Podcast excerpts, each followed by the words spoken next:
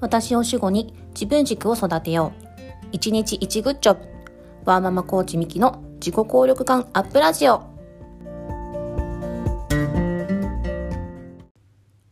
おはようございます。ワーママコーチミキです。1月7日木曜日。皆さんいかがお過ごしでしょうか？今日から日本全国ぐっと寒くなるっていうニュースを目にしました。皆さん風邪などひかれないように暖かくお過ごしください。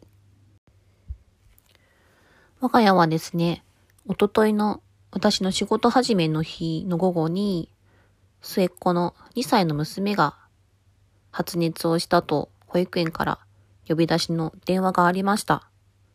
なんと39度熱が出ているということで、早速お迎えに行ったんですけれども、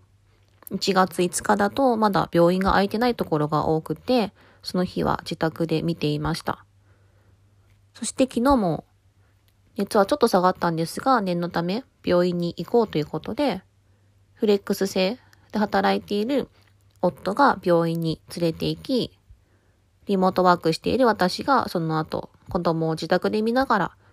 仕事するっていう状態でした。で今日もお休みさせるんですけれども、今日は夫婦二人でリモートワークにして、お互いで子供を見ながら仕事をやっていくっていう形で、一日頑張りたいなと思っています。さて、今日のテーマなんですけれども、先日、キャリアコンサルタントの方に面談をしていただきました。そのことについてお話をしていきたいと思います。それでは今日も最後まで聞いていただけると嬉しいです。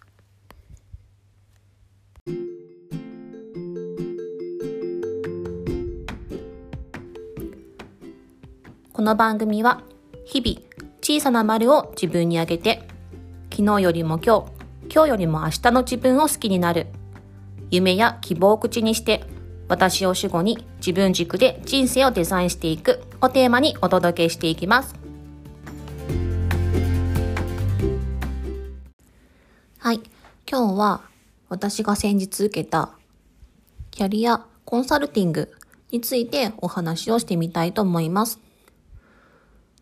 私がコンサルティングを受けた理由なんですけれども、新しい年を迎えるにあたって、今年のこれからの働き方だったり、キャリアの築き方について、一旦棚卸しをして、実際どんな風に歩んでいけばいいかなっていうところを考えたかったので、昨年予約をしていました。まさに仕事始めの前日にコンサルティングを受けてみました。今回は Zoom を使って90分間のコンサルティングだったんですけれども、まず冒頭に私の仕事やキャリアに関して今悩んでることだったり、葛藤していることだったり、もやもやっと何か違和感を感じていることに関して自由にお話をさせていただきました。その時私は自分の心の内から溢れ出てくるような言葉を結構取り留めもなくお話しさせてもらったんですけれども、それを聞いてくださったコンサルタントの方が私の悩みや葛藤だったりというのを3つに分類してくれました。1つ目が私がずっと目指している管理職に登用されるっていう目標に対して、現状、登用されていないというところに関する葛藤。二つ目が、今の働き方に関する違和感。特に昨年2020年は、リモートワーク中心になったことで、お迎え時間関係なく働ける環境になり、残業しがちという働き方に変わってしまった。そこに関して私が違和感を抱いている。三つ目は、私は本当はもっと子供たちと触れ合う時間を確保したい。もっと子供と一緒にお話ししたり、話を聞いたりっていう時間を大切にしたいんだっていう思いがあるということを三つに分けてフィードバックをしてくれました。今回は3つのうちの1つ目、仕事とキャリアについての話を中心にすることに決めました。私は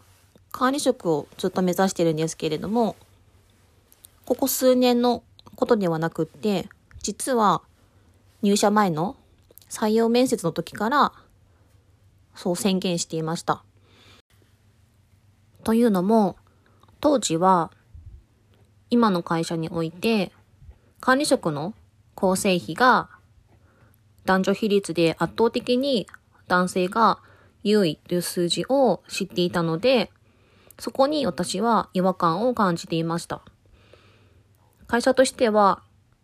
社会にとって素晴らしいことをしている会社なのに、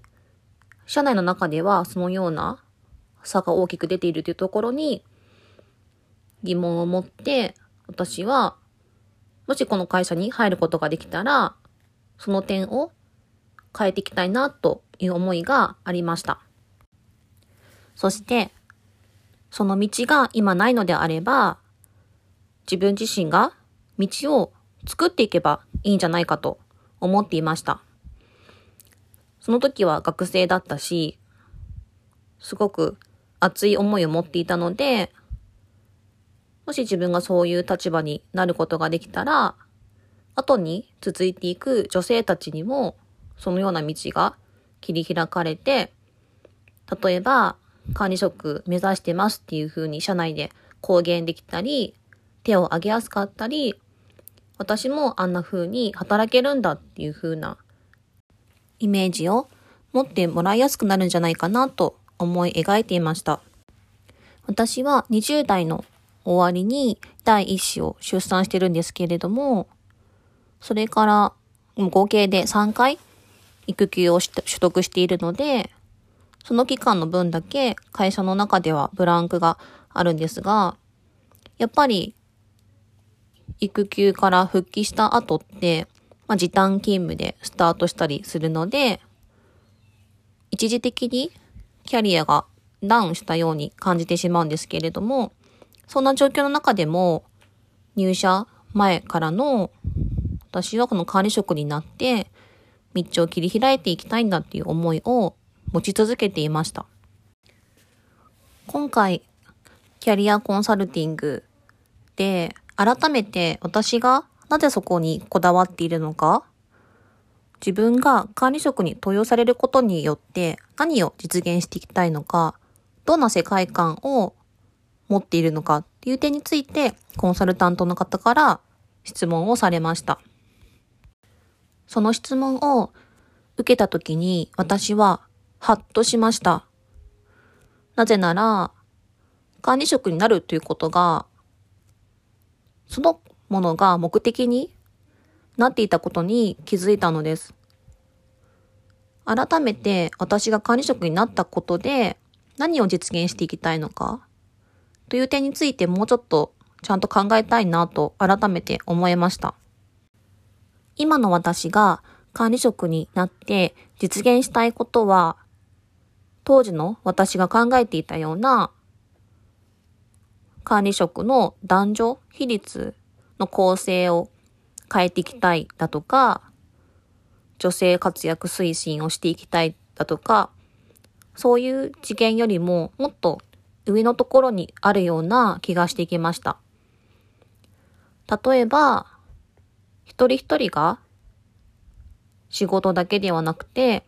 プライベート、例えば家族との時間だったり、勉強だったり、健康だったりっていうところに、時間を避けるような働き方ができる会社にしていきたいだとか、時間で評価されるのではなくて、中身で、アウトプットできちんと評価されるだとか、必ずしも女性だからだとか、子育て中の世代を優先してほしいだとか、そういうわけではなくて、本当にこれから多様な方たちが一緒に働いていく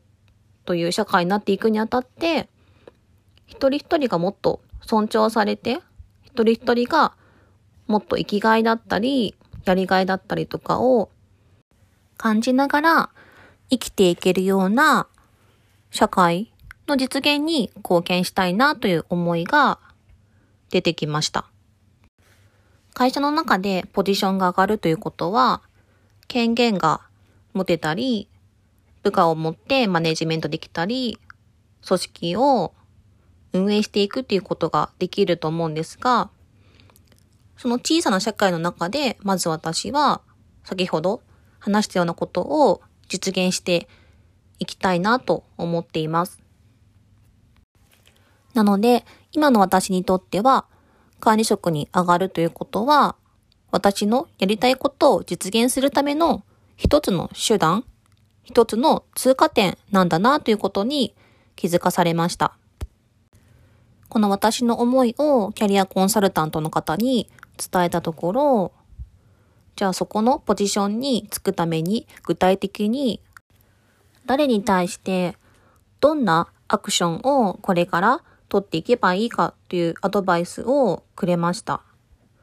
それによって私はこれからやっていくべきことが明確になったので、早速そこに向けて行動してみようと思えるようになりました。はい。今日は私が年始に受けたキャリアコンサルティングのお話をしてきました。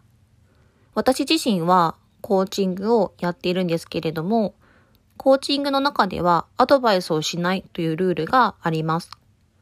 今回キャリアコンサルティングを受けてみて感じたことは、私の仕事やキャリア感に対してしっかりフォーカスをしてくれ、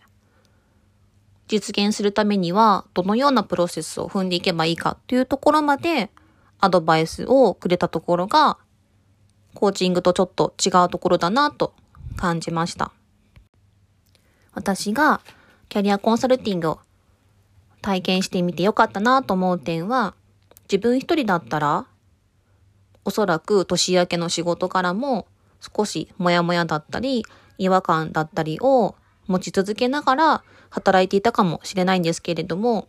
それが仕事始め前にクリアになったことによって、よりこれから目指していきたい方向だったり、具体的なアクションについて考えることができたので、すごくいいタイミングに受けることができたなと思っています。それでは今日も最後まで聞いてくださりありがとうございました。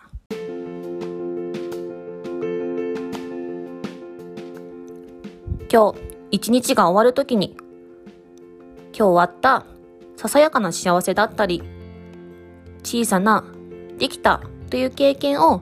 振り返ってみてください。そして自分自身に丸をあげましょう。